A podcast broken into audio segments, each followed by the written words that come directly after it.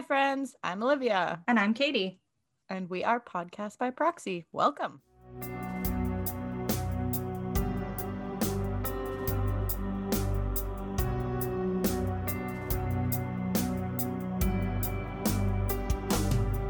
We're live, and Katie is a different nationality. Record. I don't know why. I've just been. I, okay, you know what? I know why. I do know why. I have a new YouTube obsession. I randomly went back to watching YouTube videos lately, just on a whim. That's funny because same, and I haven't in years. And we used to okay. be so into YouTube. So into it. You have to look up. Her name is Naomi Jon, and she's a German like YouTuber, influencer, and singer. Her songs are so good. She only has a couple of them out, and she does like a bunch of like try-ons, like viral TikTok things, but she's just like so out there and hilarious. But she always does funny voices and accents, so I find that now I'm just like saying stuff in funny ways. Now you're also doing funny voices and accents? Yeah.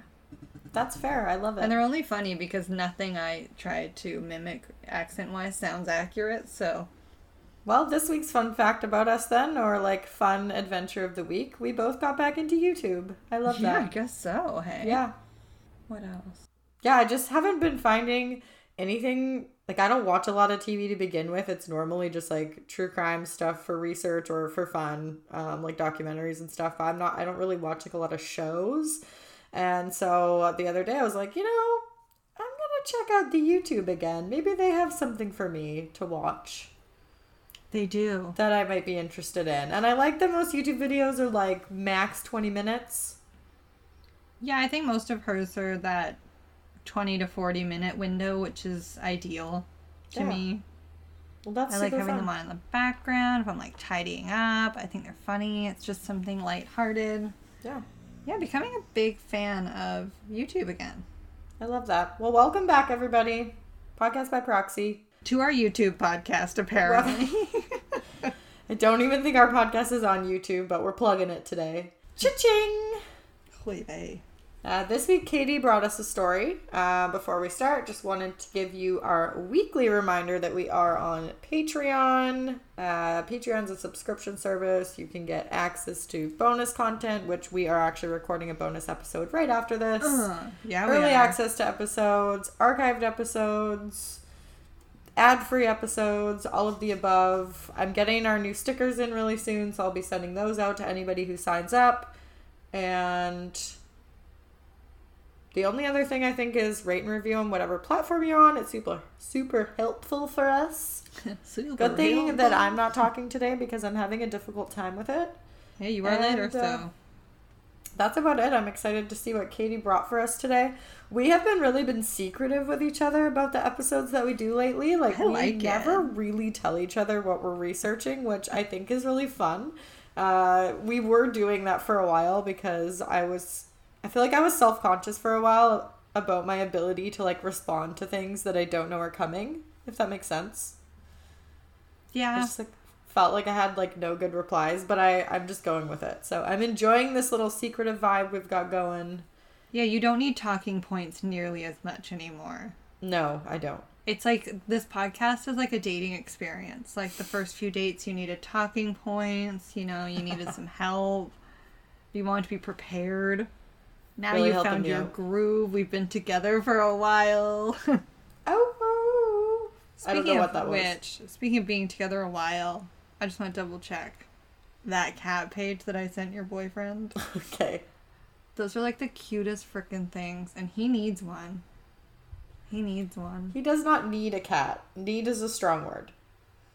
I'm gonna share with everybody now that you have brought it up though. Katie uh, sent me the page crystal underscore flames underscore cattery.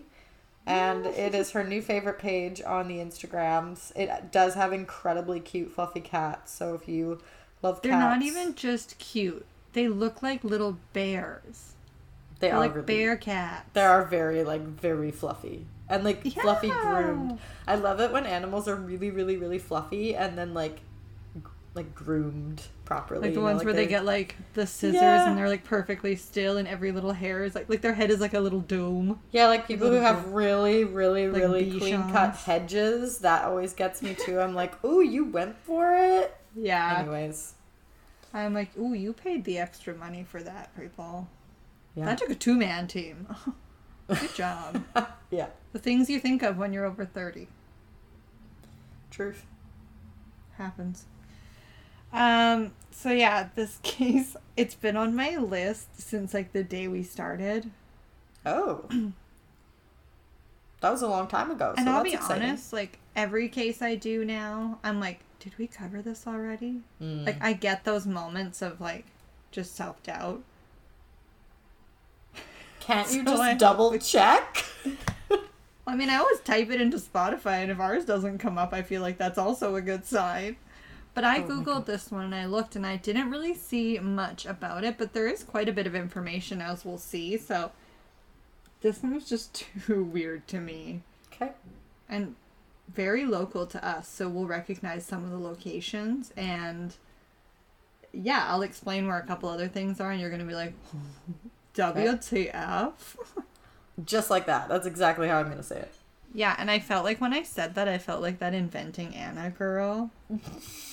That is what I, that sounded like. I finally just watched that. Oh, really? Oh yeah, I was here for it. I binged it in a day. I was like, this this girl. I really liked it. So Julia Garner is like one of my new favorite actresses because she's phenomenal. She if is great. you go to her Instagram page, there is an uh, a clip of she did a talk show and she did Ruth, like from Ozark, because that she plays that character as mm-hmm. well. She did yeah. Ruth from Ozark's lines in Anna Sorokin's like accent, and vice versa. Then did like her Anna lines in a Ruth accent, and they're so oh, funny. So goodness. if you like both of those, and or you just yes. want to see some quality acting and like accents, go check out her Instagram because yeah, she is just phenomenal. Extremely True. talented. True. And one quick note before I do get into this, please, ap- I'm apologizing in advance. My neighbors are renovating the entire home, oh, and they've just two minutes before we started recording decided to like hammer something or just be demolishing something. So I will do my best to remove all the thudding. Okay. But bear with us on this episode, guys. Deal. Today we are going to talk about Shannon Guyatt. Okay, we have not covered that, so that's yes, yes. Really, really so proud of you. Better. Really proud of you. I did Google, or I searched it in Spotify.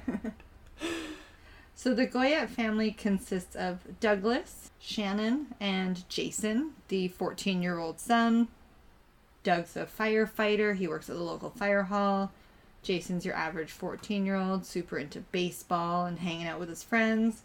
And Shannon works for the city of Victoria, as this case takes place in Victoria and Langford, British Columbia. Oh, okay. Yeah, that is very close to home.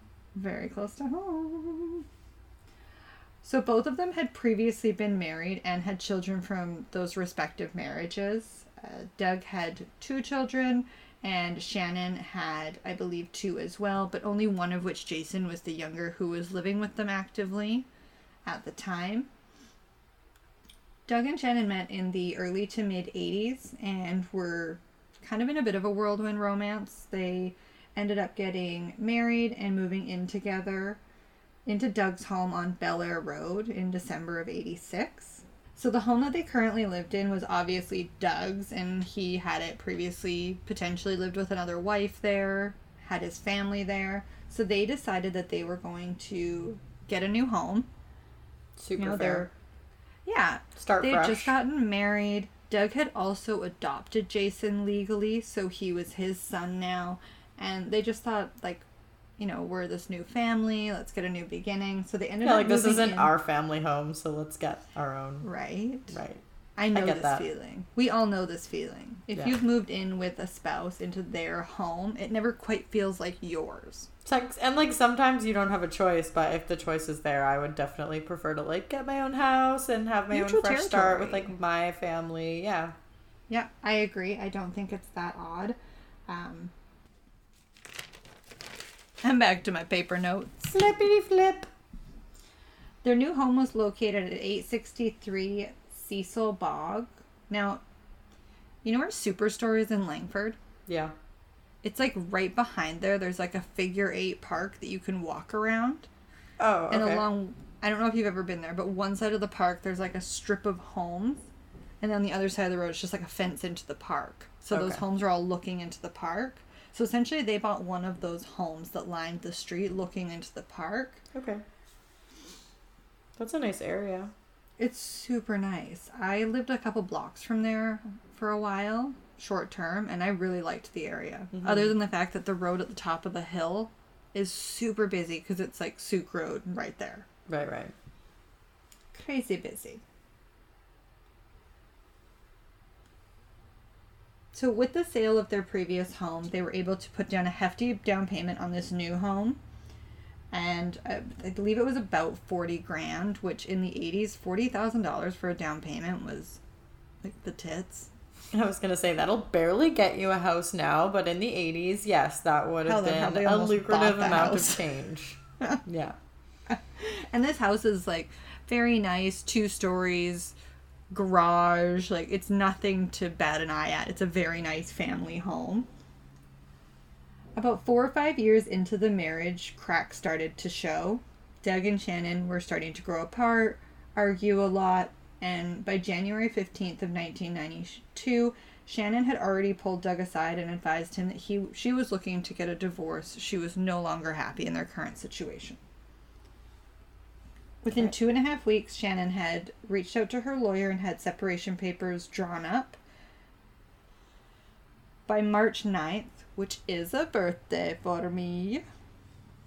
They had settled and both signed off on the divorce agreement as well as separation of assets. Wow, that's pretty quick. Yeah, that was really fast. Although I feel like a lot of the time, I don't want to say women because it could go for men too, but I'm going to say women we're efficient. Once you make the choice to leave, like yeah. you have probably been mentally out for at least six months. So once you've like actually Easy. made that choice that it's done, done, done, you want to get it like over with bye, bye, because bye. we've already been stewing about this for Oh yeah, at this long. point we probably hate you and we just want you to get the fuck out of our sight. Yeah, like not even necessarily hate you, but like we have like made the choice. It's it's done. There's no so like we just want it all wrapped up with a nice little bow so that we can move on. Bye. Yeah. Totally. So within the divorce settlement, it was that the first $10,000 from the sale of the home, um, just because it may not come in as a lump sum, uh, it appeared with the way they were selling the home. So once the down payment came in or like a hold came in, he got the first 10 grand, whatever it was. After that, the balance was divided equally between the two of them. Because he put in the down payment for that original home, he was supposed to get a bit more, essentially. Okay, that makes sense. Yeah. They renounced entitlement to remove any claim that they could have on each other's pensions. They both had fairly good jobs. She worked for the government, he worked for the local fire department, so they wanted to protect themselves following this. Doug also agreed to provide medical and dental assistance for Shannon and Jason as long as the policies under his employer both allowed so on renewals and then the remainder of listed assets were to be taken care of as such divided that they came into the relationship with. So they each leave, left with like one vehicle each and things like that. Right. Seems pretty fair. Yeah nothing about the divorce or the separation so to speak at this point like sounded rough or really tumultuous. Yeah like but just based on the separation of assets alone it seems pretty amicable but you never really know. Yeah I agree. Of course, like there's always stuff that goes on behind the scenes that nobody knows about, and like they got divorced for a reason, whether that was they just weren't into it anymore and were just like friends and platonic, or you know they fought all the time. There was a reason, so. There's always a reason. There's always a reason. Always a reason. It's never a mannequin. June 17th, 1992. Shannon is driving Jason partway to school. As we said, he's a teenager. It sounds like living in Langford. She drops him off at an intersection near his school. He walks the rest of the way. She gets on the highway and heads downtown because she, as we said, works for the Ministry of Transportation, and that's on Blanchard Street. So quite a ways downtown Victoria. Yeah. And for anyone who lives here knows that at the time, traffic from Langford to town has probably always been an issue. Yeah. For sure. Yes. During her lunch break, she met up with a friend of hers who worked at the Eaton Center. Uh, for anyone who doesn't know, Eaton's was like a major department store, but they also would have like full centers as well as stores. Um, so what we would now know, I believe, as the Bay Center used to be considered the Eaton Center, where Eaton's was the biggest store in there, therefore making it the Eaton Center. I see. So it's like a mall with a gigantic Eaton's. Yeah, so imagine the Bay Center, but it's Eaton's instead of the Bay. Yeah. So Eaton's has a store on every floor. yeah. Yeah, yeah. Okay. That makes sense. Sha sha sha. Yeah, it's like a three level basically the bay has one half of it and other stores yeah. have the other half of it. That makes sense. Yeah, okay. Yep. So she meets her friend Joan. They walk around Eaton's for a while. Uh, Shannon was searching for a new pair of shoes. She was also looking for a blouse to go with a purple skirt that she actually had with her to try to match something. A sales associate at Suzy Shier advised that she had showed them the article of clothing and asked their opinion, looking for something that would match this item. I don't know exactly where she was going or what she had to dress up for, but I thought it was really cute that she brought the skirt in the store and was like, I just need to find the perfect blouse. I was gonna say that's cute and also Suzy Shier. Right? I miss Suzy There was Shier. some nostalgia in this when I was going Seriously. through and there was talking some things. Aw, 90s kids. Oh. She left the store and she had purchased a floral blouse and silver earrings, which I think with a purple skirt sounds beautiful. She headed back to work. She was going to wrap up her day there was kind of varying references of what she was supposed to do after work that day from the people she had run into or talked to throughout the day. Some said she was supposed to go to her son's baseball game, others said she was going to have drinks with girlfriends. It kind of sounds like it was a bit of both as we get into it. Um, so they're not really inaccurate. However, I don't really feel like she ever went to a baseball game with her son. I don't think he actually had a baseball game that night from the sounds of it. Okay. That night, Shannon was supposed to meet her friend Diane Jenkins around 7 p.m. at Diane's house. They were actually going to be going over floor plans for Diane's basement because Diane, like Friend of the Year award here, was going to let Shannon pay to renovate her basement and let Shannon and Jason move in to the basement. Oh, wow. so Shannon nice. got to do the renovations to how she wanted and pay for them. And then she could just, her and Jason could just move in and live there. That's nice. Right? That seems like such a nice setup. Yeah, quality. I mean, friend. yeah, your friend gets a new basement, but she. It sounds like she had no set time frame to live there or not live there for. So it was just that was going to be her new home. Perfect. Yeah. Shannon said after work that she would eat, quickly run home, switch her laundry, and then she would be there. So, as we mentioned, around 7 p.m., give or take.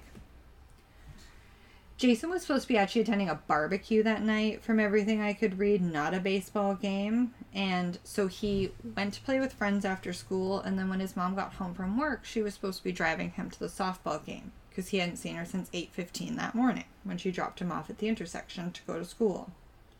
He did call home midday and he actually tried to bail on the barbecue. Apparently, he was just like, "I don't want to go. Do I have to?" And when he called home, he only got to talk to his dad, Doug, and he's like, no, buddy, like, your mom wants you to go to the barbecue. I have a feeling it was like his baseball team's barbecue from the sounds of it. Because he was hanging out with friends after school and it sounded like he had to leave his friends to go to the barbecue. So I think that's why he was like, "Do I have to go to the fair?" So he was barbecue? like, "No, thank you. I'm having fun and yeah. also FOMO." Totally. And his dad's like, "No, bro. You you heard your mom. You're going to the barbecue. Get your ass home. Yeah. I'll drive you. She'll drive you. We'll get you to the barbecue." I love that he was like, "Do I have to?" so Jason got home from school slash hanging out with his friends around four forty-five, and his dad actually drove him to the barbecue. Although his mom said she would be home to do so, she just wasn't home from work yet, so they assumed she was running late. He then calls home around 7 p.m. and his dad picks up the phone and coordinates to come pick him up from the barbecue. So he picks him up, and then when they. Well, this is the best part. They go to the video rental store. Oh. Didn't specify which one. He got to pick out a movie and a video game. Score. Which was always so fun. Oh, like when you had a sick Even day and you get you to rent a out... movie. What? Did you ever have a sick day and your mom would take you to rent a movie? Or your mom would go rent you a movie because you were homesick? Oh, my mom would always rent me Mary Kate and Ashley movies when I was homesick. if I was homesick, I wasn't allowed to go to skating, so I was rarely homesick from school unless I like literally couldn't get out of bed, in which case I wasn't watching a movie. So, no. Mm. Not me. I also liked Disney movies when I was sick as a kid. I would always like revert back to being a small child and want to watch like The Fox and the Hound because I didn't feel good. I need a popsicle. Help me. I need to go. Help me. So also when he's on the phone with his dad around seven before he comes to pick him up, his dad also says uh, Monica Wiley called, and all throughout it, it just kept saying Monica Wiley called. So I kept feeling like it was something important, but no, it was just one of Jason's friends. oh. Yeah. So him and Doug are in the car. They go to the video store. By seven thirty, they get home, and Shannon is still not there. Hmm. Very odd. Not not like her at all so they stay up, they play video games till about 11 p.m., and then Jason goes to bed.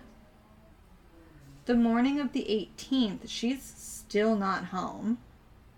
And about two and a half minutes down the road at 3324 Hazelwood Street in Colwood, and for anyone who doesn't know the area, Langford and Colwood are essentially like conjoined twins of I cities. Say, they're like they're, the same thing it's pretty much like there's a road that divides them and like the two left lanes and the two right lanes are in opposing cities. Like there isn't a divide between them really. Mm-hmm. so two and a half minutes down the road isn't actually just like a different town so to speak. It could just be across an intersection which in this case it it was. Yeah.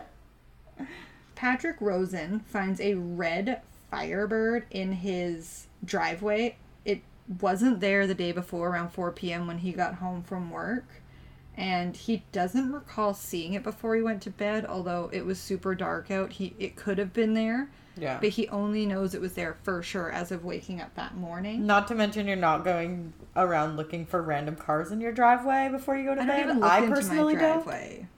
Don't. no. Yeah. Like you're you and me our driveways are kind of weird to our homes and you'd have to go out of your way to check your driveway or Correct. like go into your bedroom and like look out your window and be like driveway's clear. Yeah.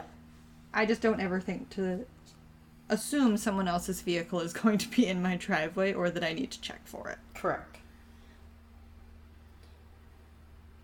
Um, Oddly enough, Patrick was waiting for family to come visit him. His niece from California was coming in to stay with him for a little bit, so he thought when he woke up, maybe she had arrived really early or in the middle of the night and she had just slept in her car to not bother him. Mm, so he goes out to the car, looks in it. There's no luggage, no sign that it's his niece's car. And there's nobody in it. I was going to say, and there's no person. Okay. No, there's no one in it.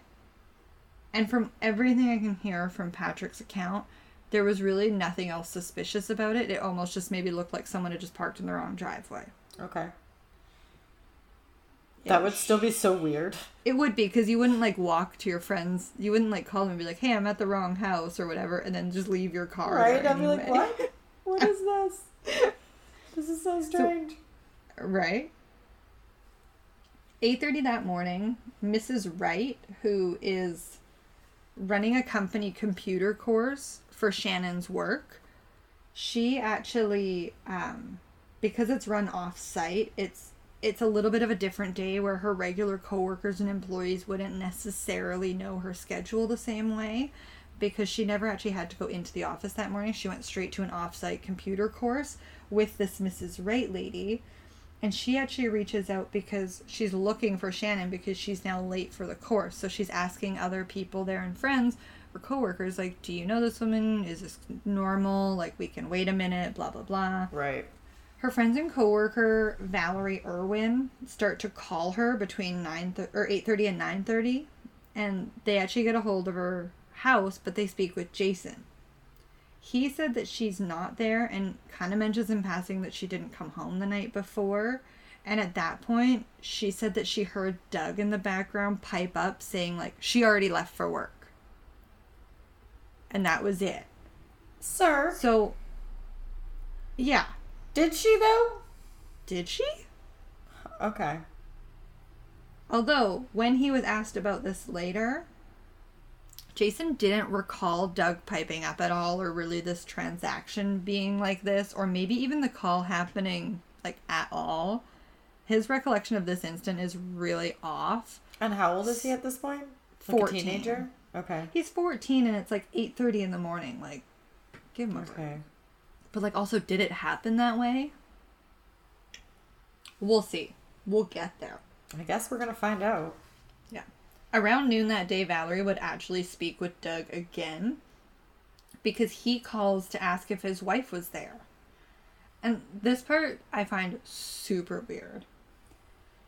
He asks if she's there because she's supposed to be going to a planned lunch with her parents, and her parents called Doug to ask him to call her to get like an ETA. At this point, I can't stand Doug. No, Doug's just kind of like a like Doug. You know that nut. she's like being useless, even if he's not involved. She's missing at this point, and Doug's just like, "Oh yeah, sure." But keep in mind, like they're legally separated. That doesn't They matter. just are still living in the house, waiting for it to sell. So maybe he's not as. I'm not defending him. I'm just saying, like, her child know, is if your in-laws there. call, maybe you would do something just without thinking for them. But I just, I had a hard time believing. I feel like this is really nonchalant for somebody not coming home after work overnight, which is something that they never do. Their child is there. Mm-mm. Like they've just gotten Mm-mm, separated. Doug. Yeah. Mm-mm. Yeah. He goes on to say that he waited up until midnight for her and that about a month earlier he had actually just kind of taken off and disappeared for like a long weekend away. He went to Toronto. Yeah. So he disappeared for 4 days and he literally said maybe this is just her doing it back to me. Oh my goodness. No. Okay. Doug is not looking great for me, but maybe uh maybe he'll prove me wrong. I'm not sure. Maybe maybe not. A realtor and friend of Doug's, Richard Sims, came by the house just after noon that day and he was going to present an offer on the house. Because, as we mentioned, they're trying to sell the house, they've separated. Right. He brings up a, and this is actually a follow up offer as well. The original offer came in two days earlier and I guess they countered, so this is him bringing the new offer to the table. Okay. Take note of that. Upon arrival, he finds Doug pacing back and forth on the phone, saying that Shannon never came home. He appeared to have been crying, his face was puffy, his speech was broken, and he seemed very on edge. Now, it is to note that at the last time Shannon was seen by friends and Doug and Jason, she was wearing her typical like big blonde silvery hair kind of pulled back. She was kind of known for this big elaborate hair she had, and if you look up her picture, she has amazing '80s hair. I was gonna say so the '80s. Crazy. My mom had huge hair in the '80s. Yeah, and Doug has like this massive unibrow and looks like a caveman. She's wearing a blue jean dress, which I think just sounds adorable, and a little white sweater over her shoulders. She's so adorable. Throughout the day, Doug is continuously, you know, pacing around looking for her, doing the usual. By 8:30 p.m., police have done a thorough search of the Firebird and Firebird and taken it into possession. There were two sets of fingerprints on the car, Diane Jenkins and one of an undetermined thumbprint on a window. Another person that per- that police were looking to speak with at the time was Greg Barnes.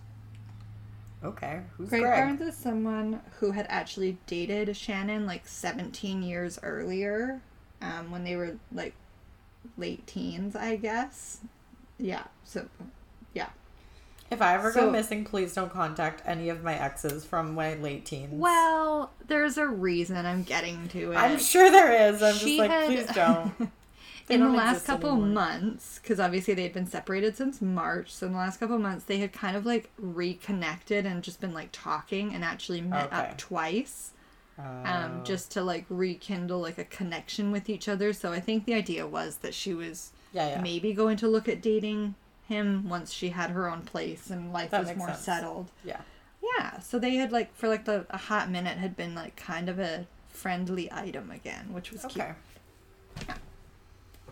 Barnes denies having an actual affair with Shannon, though. They were only reconnecting, um, and this was only following her divorce in March. As we said, they had only met up twice, one of which most recently had been about a week before she went missing although Barnes was able to account for like his entire day, he said that he couldn't remember if he went straight to work that day or he had small claims court that day, but he could look it up and figure out if that was the day.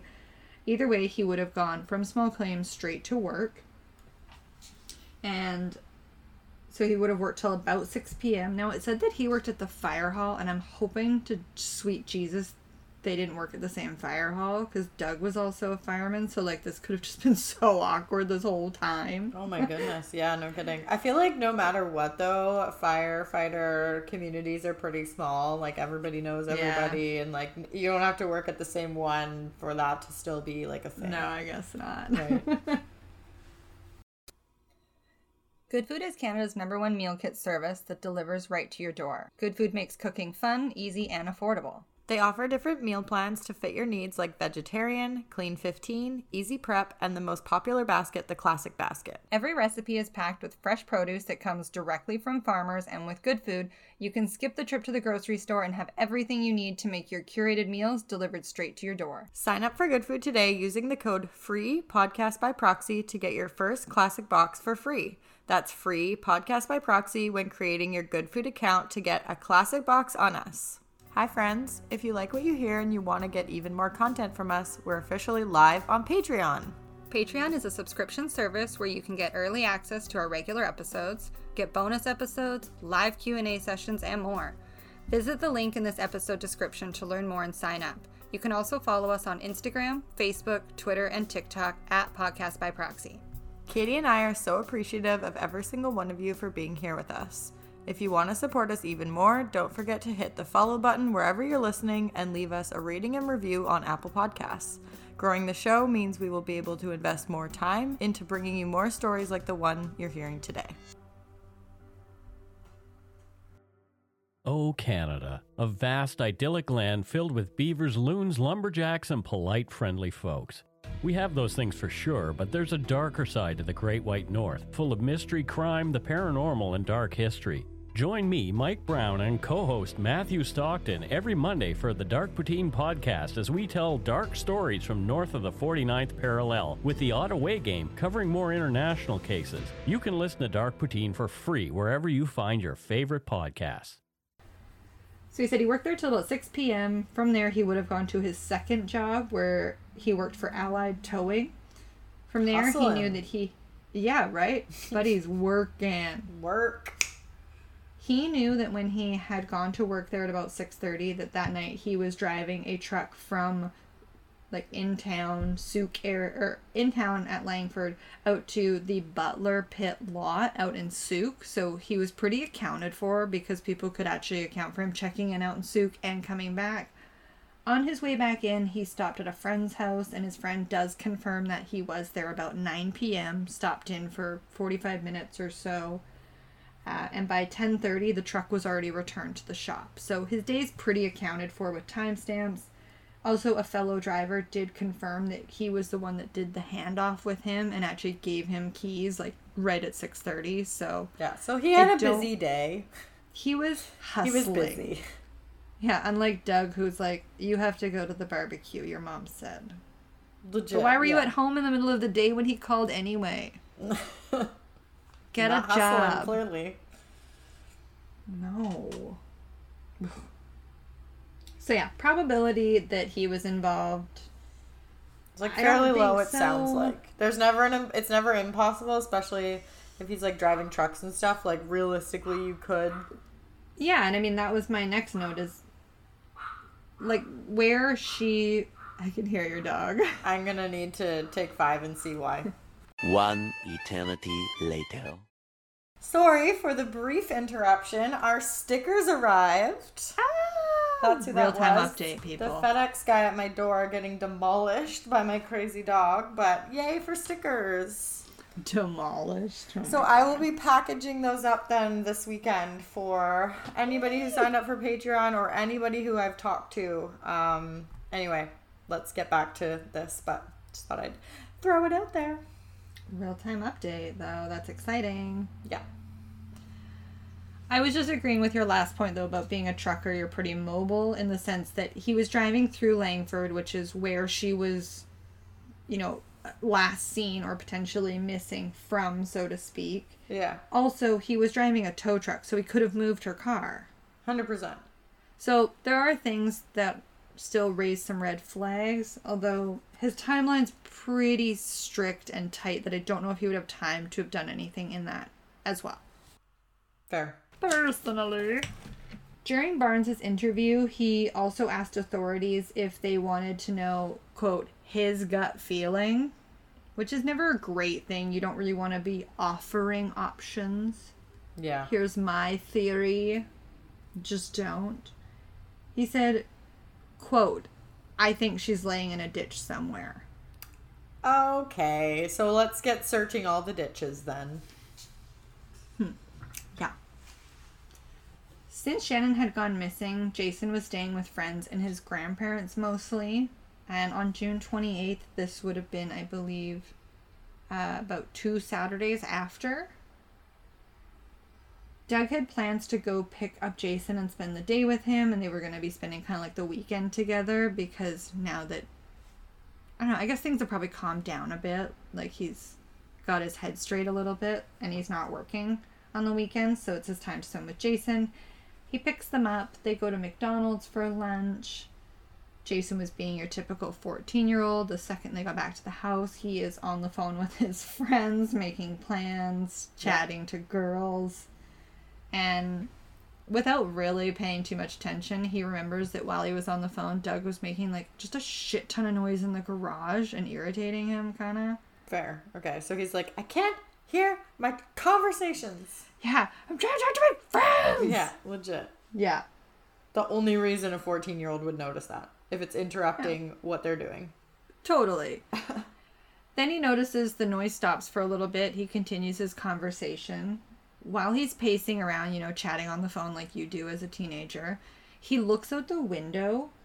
Um, and this is when he sees that Doug is kneeling in the grass, like ripping at the grass and like hitting it and just like screaming. So, a neighbor, Mrs. Harvey, who was actually standing outside when they had just gotten home a few minutes earlier and was standing outside with her son, they Yeah. both kind of rush over to where he is. And they see Doug has now stepped into the ditch because he was picking up garbage in his yard. And so, yeah, super weird. He's like out there with a garbage bag and he's like, goddamn kids and their garbage. And he's just like out in his yard. He's typical old man, just like picking up garbage in his yard, it sounds like. I mean, save the environment, but okay. Yeah. I'm taking note. So he steps down into the ditch just beside his house. I see you see the word ditch and you're like, uh, he's down in the ditch. She cannot see what Doug is doing or holding because he's kind of standing over it and he's a really big guy.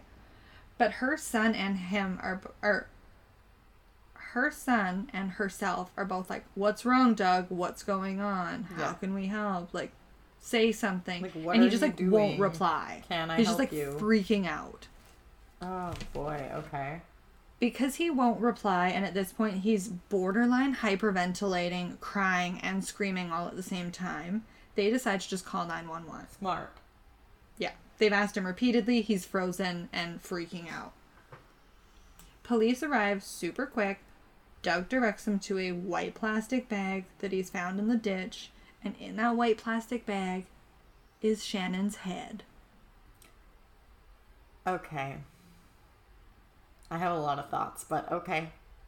Tell me a few of your thoughts. We'll get into it, but tell me a few. So you them. called and you laid a plot line, or you had a conversation with the police and laid a plot line of what you thought happened, and then you created the scenario, hyperventilated, and we're like, "Oh my god, I found her! She just happened to be outside in the ditch in bags." I didn't say bags. There's well, just one. I'm sure that the rest of her is somewhere. Somewhere. I don't know. Maybe I'm wrong, but come on, man. No. Come on. So the severed head is sent immediately to Victoria General Hospital, where Dr. Carrie Pringle confirms through dental records and x ray that it is, in fact, Shannon. Shannon's hair, as we've mentioned, it used to be big and voluminous and just like raw lion, silver mane. It was beautiful. Uh, it was cut like two inches from her scalp all over, just no like chop, chopped away at, like hacked away at, and there was just mud and dirt and gunk and everything in the bag, in matted into the little bit of hair she still had. Huh. That's brutal. Mm-hmm. But I feel like that's like a. Think if she took a lot of pride in her hair, like that's a personal attack, right? To cut it all off. Oh, for sure. I think it was something that you found very like attractive or brought yeah. you a lot of confidence for that to be something that somebody takes from you. Yeah. For sure. It feels super personal. Yeah. Yeah. The head had been removed from the body through many cuts with a knife. The most of the incisions were made between C2 and C3 just below the jawline. Oof and many small bones in the jaw had actually been fractured uh, near the right ear. Um, I couldn't find for sure if this was potentially from someone, and I know this sounds morbid, but like holding down her head post mortem, trying right. to like cut, or if it was an attack. And at this time, we have no body, we don't know a cause of death. Yeah, fair. Along with the pathologist, a forensic entomologist is also brought in because, as we mentioned, we don't have a body, so we need other forms to be highly accurate on time of death and everything else we can figure out. We love the bug people. We love the bug people. So, the pathologist originally thought that during the days that she was missing and could have potentially have been murdered or attacked, that it was hovering around 20 degrees Celsius, and they wanted to ensure that the precise time of death was accurate based on their findings. Dr. Gail Anderson, the forensic entomologist that was brought in, reported that Shannon likely died three to five days earlier, according to the pathologist. But on further review, the fly larvae found and the temperatures confirmed were closer to 18.4 degrees Celsius, and that would mean that Shannon would have been murdered no later than the 20th. Okay. So earlier, like we're saying she's found on the, 28th, 28th, right? Yeah. And so that would put her time, her date of death, like so much closer. Right. Whereas now she's saying, like, no, she has definitely been dead based on the state of the larvae found in the wounds and the scalp itself. For like a week. That it's much longer than that, and she was likely murdered the day that she went missing, even. Yeah. Which, like, makes sense. Like I hate to say totally. that, but it makes sense. Oh, for sure, without a doubt. Yeah. June 30th, Doug goes to his bank and discusses his, his mortgage with the assistant branch manager. The payment is due in like 48 hours. It's going to come out on Friday, and he knows that he doesn't have the money for it. Yeah. He was assured by the assistant manager that when they had heard of the death, they had put a block on the file and this informs him that no payments come out and that the account is placed under review for mortgage insurance. Okay. Once he has the death certificate, he's to send it to the insurance company, and the payments would be reviewed as an active claim due to a death in the family and a reduce in income, and potentially wiped out, just like if you lose your job and your credit card, right? Like, mm-hmm. there's certain loopholes to these. By October of 1992, Doug had applied for a new passport. He had been known to ask the women at the local Colwood Library about extradition treaties and if they knew anything about it. okay. The next dumbest thing from Googling something, and I get that Google wasn't necessarily relevant to him, but it's asking someone it. Yeah, just all very. Doug doesn't just is he's just he doesn't seem very methodical. Bright. This doesn't seem well thought out. Like maybe it was thought out, but not well. You know what I mean? I just yeah. Like there was think, there was thought here, but it wasn't good thought. It was not. No, it it, it was it like just, why he knew his limit and he played within it.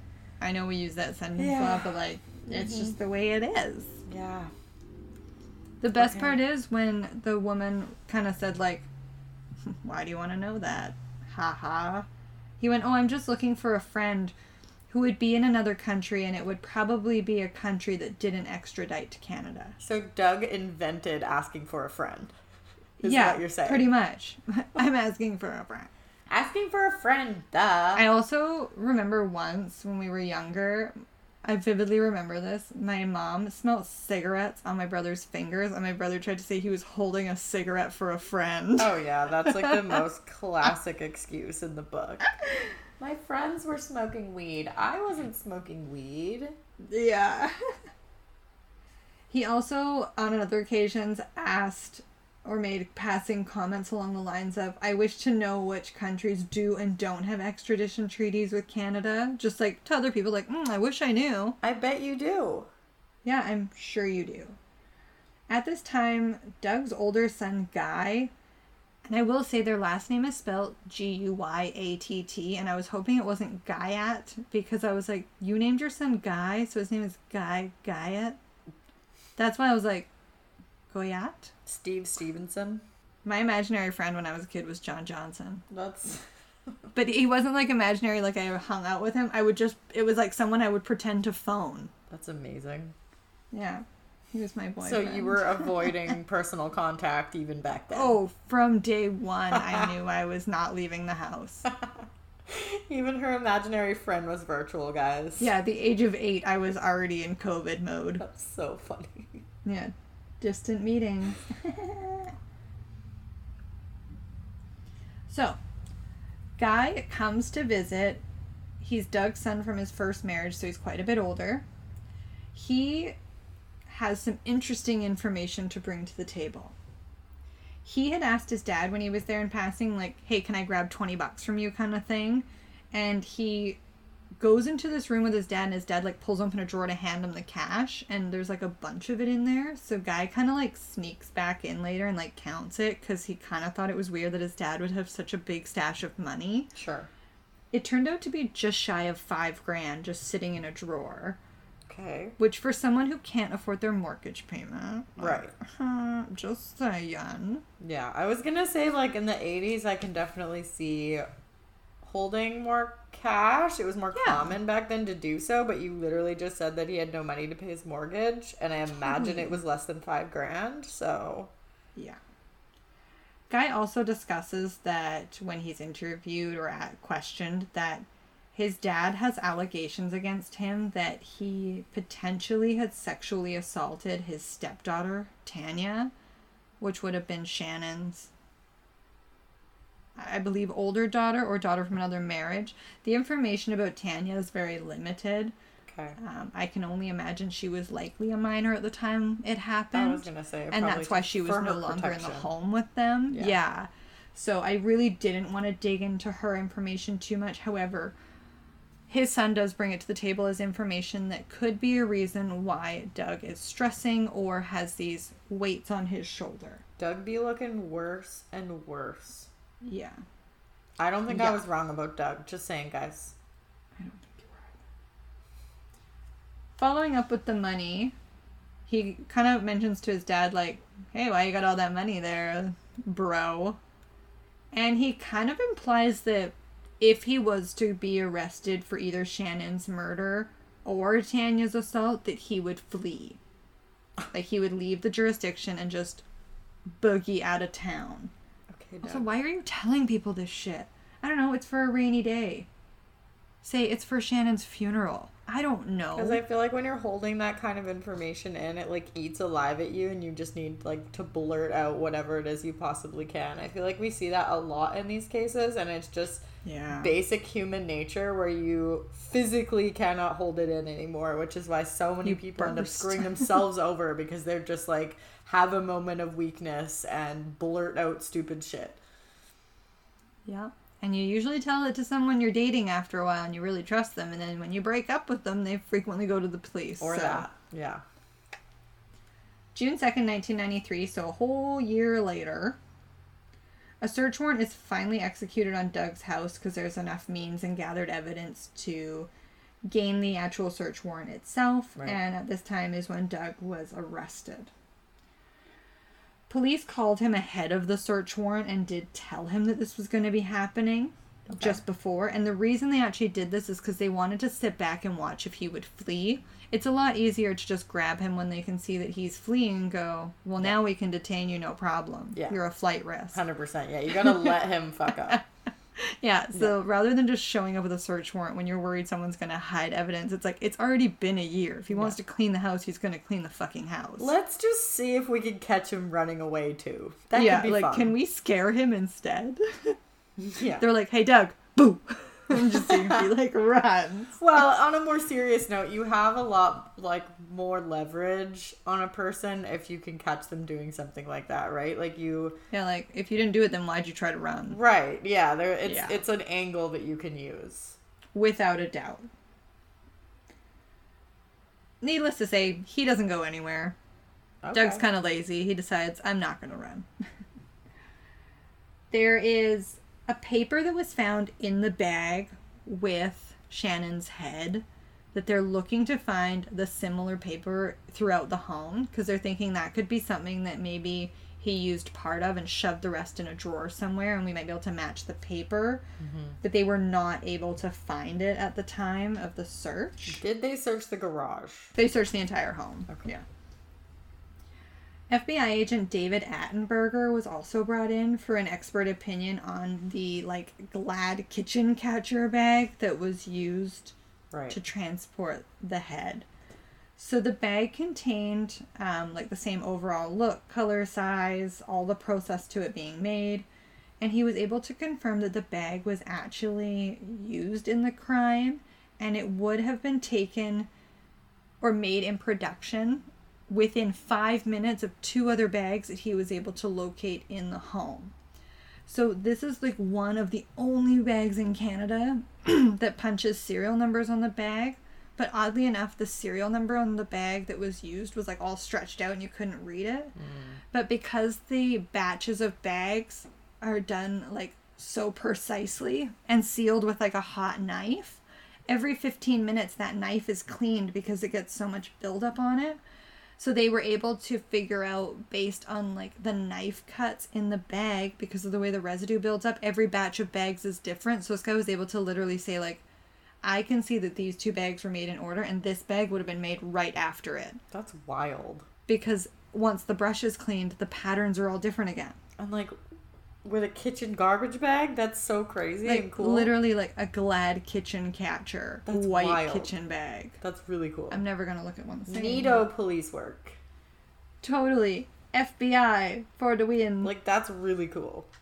Totally. I thought it was like super neat. And the reason why it also does this is because like although it's like a heated blade, the plastic gets close enough to it that it like melts before it actually touches it. So oh. that's why it also melts in a weird pattern and you can like watch how it like burnt along all the bags and then they're separated this way. And like you'd so have you could, to like, be so meticulous so and like it would probably take you so long to do that. Damn. I know. Proud of you, buddy.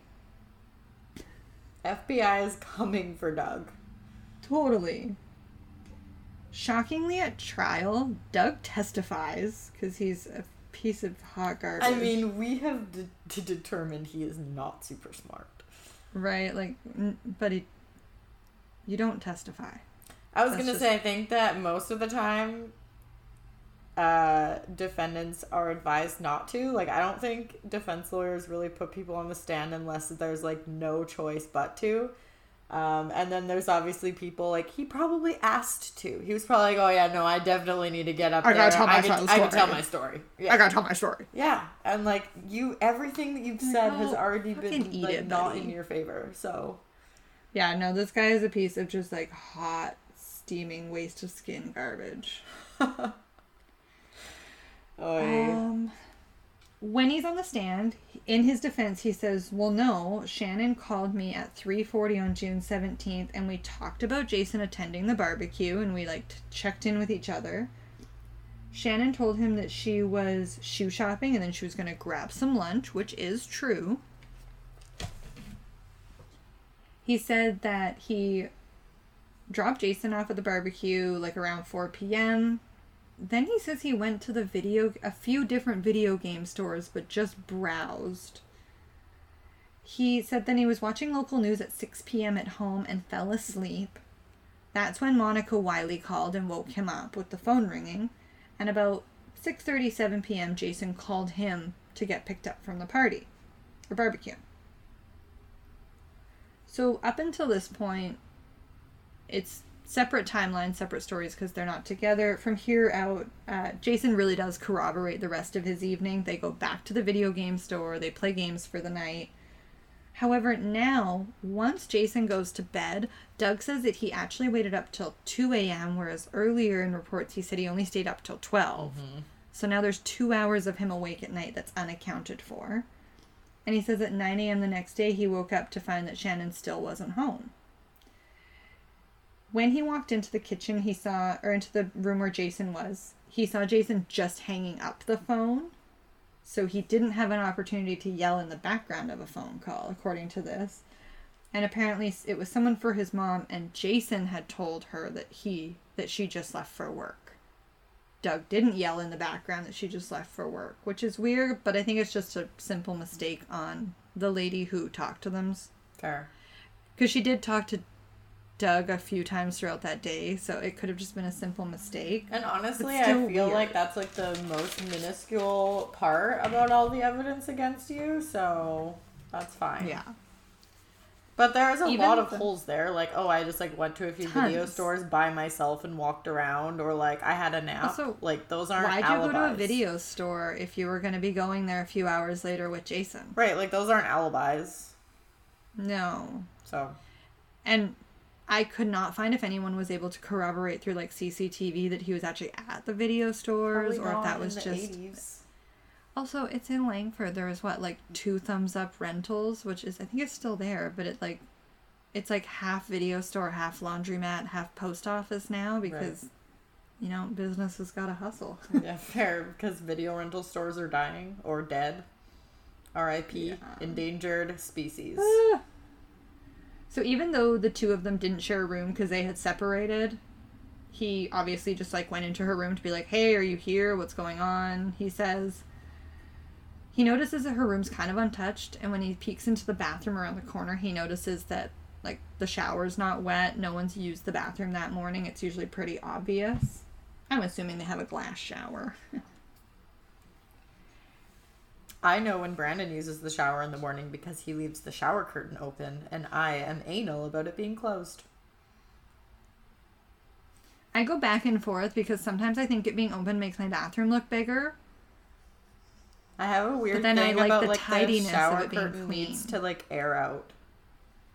Oh yeah, it'll get mildewy if you never flatten it out. Yeah, and like I bought a cute, nice shower curtain so that people can look at it instead of the but inside of my ugly bathtub, which isn't ugly. But don't but you like, have it lined? Yeah, but I just pull it over, pull the whole thing across. Okay. Totally irrelevant right now, and we're already hitting the hour mark. Super so let's irrelevant. let's keep this Doug Dung Beetle ball rolling here. Doug Dung Beetle. Doug does decide to, on the stand, note to the jury and the people of the courtroom that recently Shannon had actually been spending a lot of time out and been having late nights with a friend named quote Nancy. Okay. Some lady named Nancy. He's like, she has been out a lot lately, you know. Maybe you should find Nancy. Where was Nancy a year ago when this case started? Legit. This is when he thought of the idea that she was like getting back at him for the four days he spent away because she found out that he was in Toronto with another woman, but they were already separated and she had initiated the divorce, so I don't know why. She was probably pretty happy for him to be gone for four days. Yeah. Like, beat it. And again, she left you. Like, yeah. Literally beat it. She doesn't have to do anything now. She's not married to you anymore. She could go away for four days and it's not getting back at you. It's just having a little her time. Yeah. When Doug called her office at 9:30, okay, now this is where things get weird. Listen to how these details are just ever so slightly different from the first timeline. When Doug called her office at 9:30 to check where she was, that's when he was told that she was on course and that he had no idea where the course was. He just knew that she was working and she wasn't in the office that day. Which is weird because before he says he calls there. Right. He had the number. Later that day, he speaks with Diane, who informs her that she never showed up to visit last night at 7 p.m., which was weird already. And then when he starts calling around to other people, he reaches out to Shannon's mother because they're about to have lunch and asks her to call him once she shows up to lunch, which seems like a much more practical thing. If you call someone and say, Hey, I'm kind of worried, can you just let me know that they're safe? Mm-hmm. Whereas it's not her mom saying, Can you call to check if she's here to get an ETA for me? That's yeah. no, that's fucking weird. It is weird. He testifies that Miss, Mr. Kemmel, who is an associate of Shannon's at work, that they have a conversation later and he advises that she never showed up to her computer course either. He calls the woman at the course to confirm. I, I'm assuming that he just got the information from that guy because he said he didn't even know where it was before. So now he's calling the computer course lady and wondering where she is and confirming that she never showed up. It's at this point that he starts calling local hospitals and police, he says. Now, Sims, the realtor, also testified that Doug had made a bunch of comments saying, like, it would be cheaper to just kill her. Um, I would rather just kill her than give her anything. Oh, okay. Jason also came forward in trial saying that Doug was pretty terrible to Shannon in the last few months of the marriage, and just weeks before she went missing, that he had actually struck her. Like, and Jason saw or knew about it. And along with the other already compelling people that have taken the stand, a former co-workers of Doug's from the fire hall, William Edgington, he had disclosed that in this weird conversation with Doug that Doug said that they were going to counseling, he didn't want to separate, that they were working on things, and that Shannon was going to give him six more months. Okay, well, I Which, don't think that she was because she filed for divorce. Well, in the same conversation, he says he started taking Valium to help with all the stress, and that on the flip side of it, if she leaves, she gets $25,000 from the sale of the house as well as cars and jewelry, when she brought nothing to the marriage. So it didn't seem fair, and he would flip flop between working things out with her, and maybe it would just be easier to take her out of the equation altogether. That's nice. Saying things like, I'd rather kill her than give her anything. And others reported similar statements like, I would rather kill her than see her get anything of mine. He even ran into Doug, sorry, William did, ran into Doug like after making those accounts and telling authorities that. He ran into him at work before Doug was arrested. And Doug literally just kind of like snark like snickered at him and was like come on I'm not really that crazy Billy. I didn't do it. No Ugh. and then he just tells him that there's no hard feelings for reporting him Billy's like okay man we're never going to be friends again toodles to recap, the defense argues, or sorry, the prosecution argues that she was an unhappy wife leaving her husband already. He felt that she came to the marriage with nothing and was leaving with what was his. After speaking to coworkers that day that he really just snapped. That was it. And that when she got home to change and switch laundry, he saw her and he killed her. It is to note that they found the Suzy Shier shirt that she got like already hung up in the closet so that does indicate that she actually did make it home so they were able to verify that she did whereas he said she never made it home right so that she did get home yeah it was also come to light that a positive id was needed to have been made for him to be able to get the mortgage insurance so this is why the theory is that he only needed her skull he didn't need her whole body to get the insurance payout so after he disposed of the body, found out he needed her skull, he then essentially could have gone and got her skull back. What a piece of shit. Yeah. On June 21st, during the initial search, he actually found out that police would could do a positive ID with only a skull, too. Seven days later, her head shows up in the ditch outside their house, and he's like, "Oh, look what I found!" Shocker. Oh my goodness. Yeah, Doug sucks. He's the worst.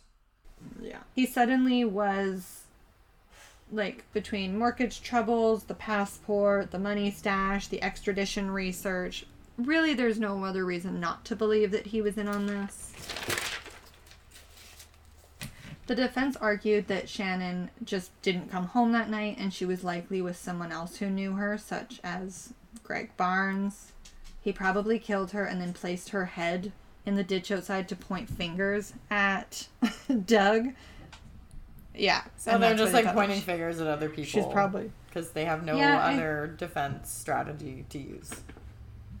Yeah, I think when they found out that he had made the passing comment, like she's probably in a ditch somewhere, whereas he was probably saying that knowing that she had disclosed she was scared of her husband or ex-husband, can I also and, just say that putting her head in a bag in the ditch outside of your house is the most minimal amount of effort that I've ever heard of. Like, tell me about you it. You couldn't have put it like down the road by where her car was found. You literally were like, "Oh, I'll just throw it outside my front yard." There's just no, yeah, there's like, no like good logic here.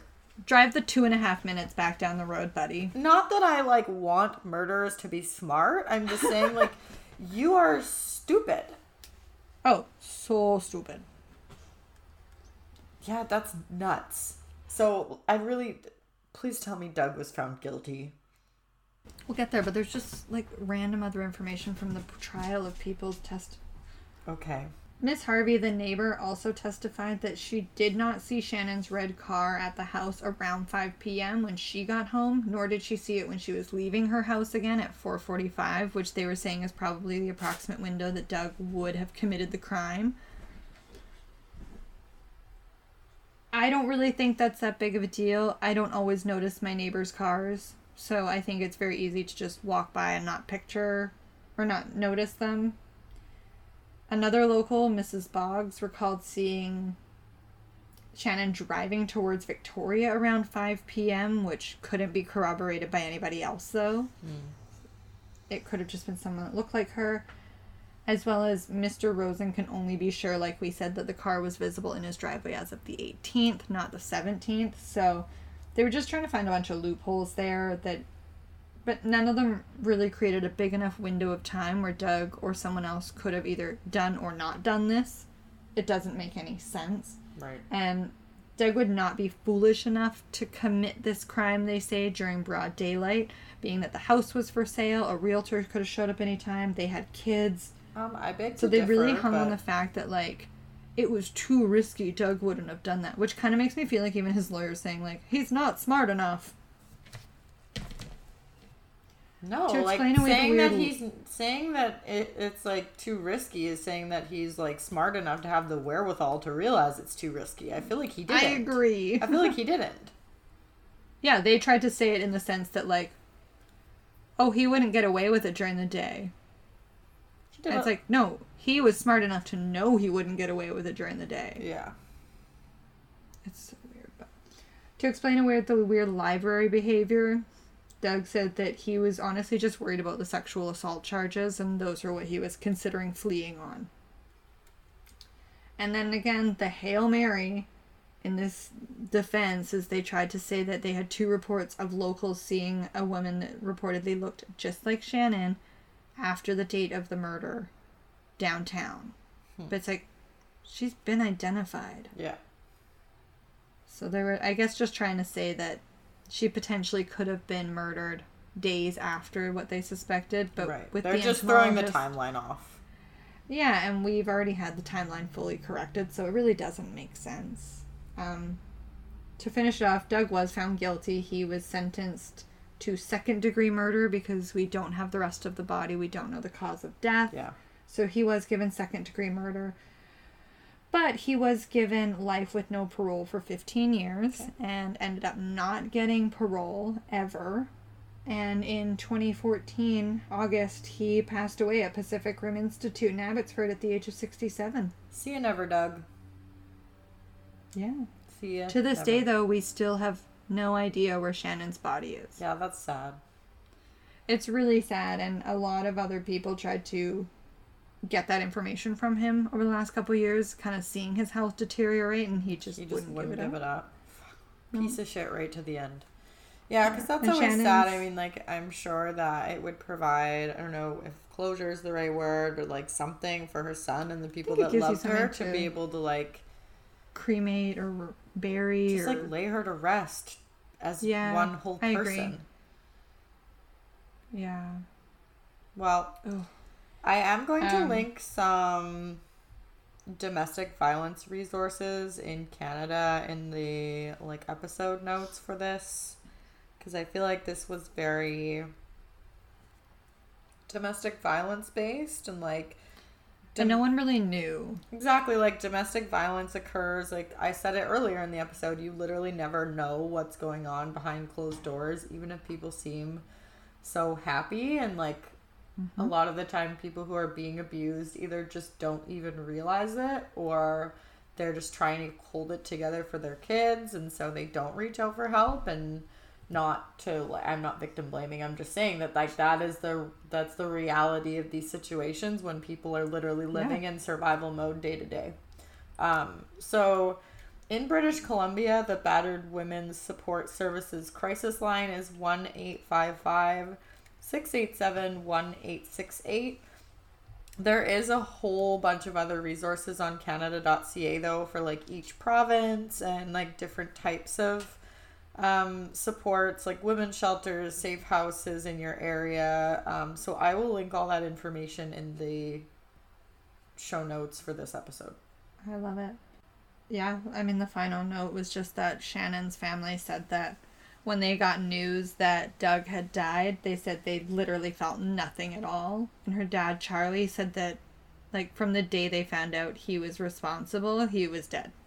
He died that day. Yeah, of course. To him. You Like, killed my child. exist.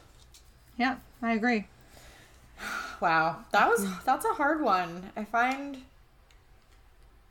not that they're not all hard, but I don't know, dismemberment just gets me in a different way. I just feel like it's such a it's so callous and like And I feel like we hear about a lot of dismemberments in the sense of people trying to, like, dispose of yeah, but, But this, this, is sounds like, like, a- he like he kept part for a reason to get it like for mm-hmm. financial gain, which is just like extra yeah, it's disgusting. just like a complete disregard for like human life and who Shannon was and like you were with somebody for 5 years and you're able to do that, like you deserve to die in prison. I agree. Just goodbye. See you friggin' never. And he was like under 40 when this happened, I believe. So it's like he still got to live out Yeah. like 30 years. Yeah, well, I hope it sucked. Yeah, me too. But yeah, I will link those resources. I think that sometimes we don't even know the situation that we're in until we hear stories or just we all You can relate figure to it out at certain our own at our own pace. But um, definitely use them if you need them because that's what they're there for. Yeah. Everybody deserves to live a happy, healthy, stress-free existence. I mean, I don't know about stress free. I don't think that exists anymore in a way, but Sure, it does if you if you just make it happen. yeah, working on it. Nobody's stressing me out. Absolutely not. Whole vibe on do not disturb. Absolutely not. Okay, I'm ending this thing. Okay, goodbye. Olivia's getting too sassy. We gotta go. See you next week. Bye. I'll call you soon. Okay. Okay. Bye. Bye. Bye. How do I stop this shit? I'll stop it. okay. Fuck me.